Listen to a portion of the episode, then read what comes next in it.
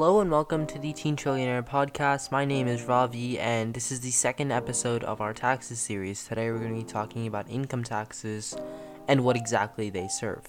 So, as I've said before in the sales tax episode, we know that taxes are ways that the government is able to earn money.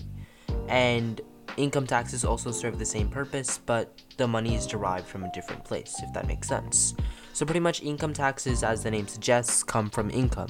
Whether you're a business or a regular person, you have to pay income taxes, and usually, this it's more of like a bracket system where if you earn from 30,000 to 35,000 you pay this amount of taxes. I'm not sure how the brackets work because there's a lot of different factors such as your family status or how much of an impact you have towards your family. So each income tax bracket is different, and that determines how much taxes you pay, and it's determined on how much money you make. Now, businesses also have like a same sort of thing. They pay X amount of taxes for the amount of profit or revenue that they bring in. And as I've said before, like the income taxes like eat up around 30 to 40% depending on how much you make. And there's also national income tax and state income tax. And some states like texas don't actually have a state income tax. That's why their sales tax tends to be a bit more higher. And when looking at how exactly sales tax and income tax are correlated, we can see that wherever like there's a lower sales tax, there tends to be a higher income tax and vice versa because like this is money that's derived from the people so they're going to need to make it no matter what. Whether it comes in forms of you buying things or you getting your paycheck.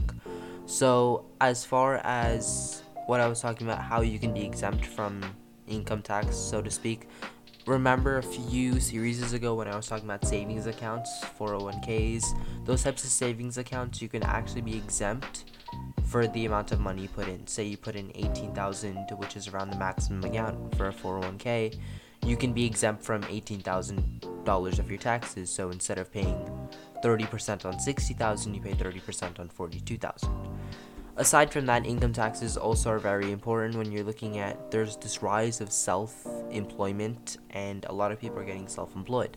Now they're like, oh, well, I just pay income tax, I don't need to pay business tax. And a lot of people are like, oh, that's really cool, you don't have to pay as much as taxes, right? Because you keep your company's revenue. Well, that's not exactly true. You have to pay around 15% of what you make under a self employment tax. And this is quite interesting because with the rise of self-employment this may actually go higher and that's something that we have to look at in today's day and age.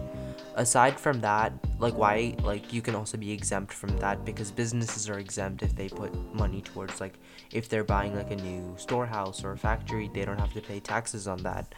Or say you're self-employed same thing you you could possibly say x part of my house is my office I don't need to pay rent on that. Like I don't need to pay taxes on the amount that I would sell it for. So like for example, this is just arbitrary, but you have a house that's worth $3,000 in rent every month. You rent out the garage for 150, you don't pay 150 times 12, which is around 1800 so you don't pay $1800 in taxes this may seem minimal but like when you pay 15% extra than anybody else it really does help.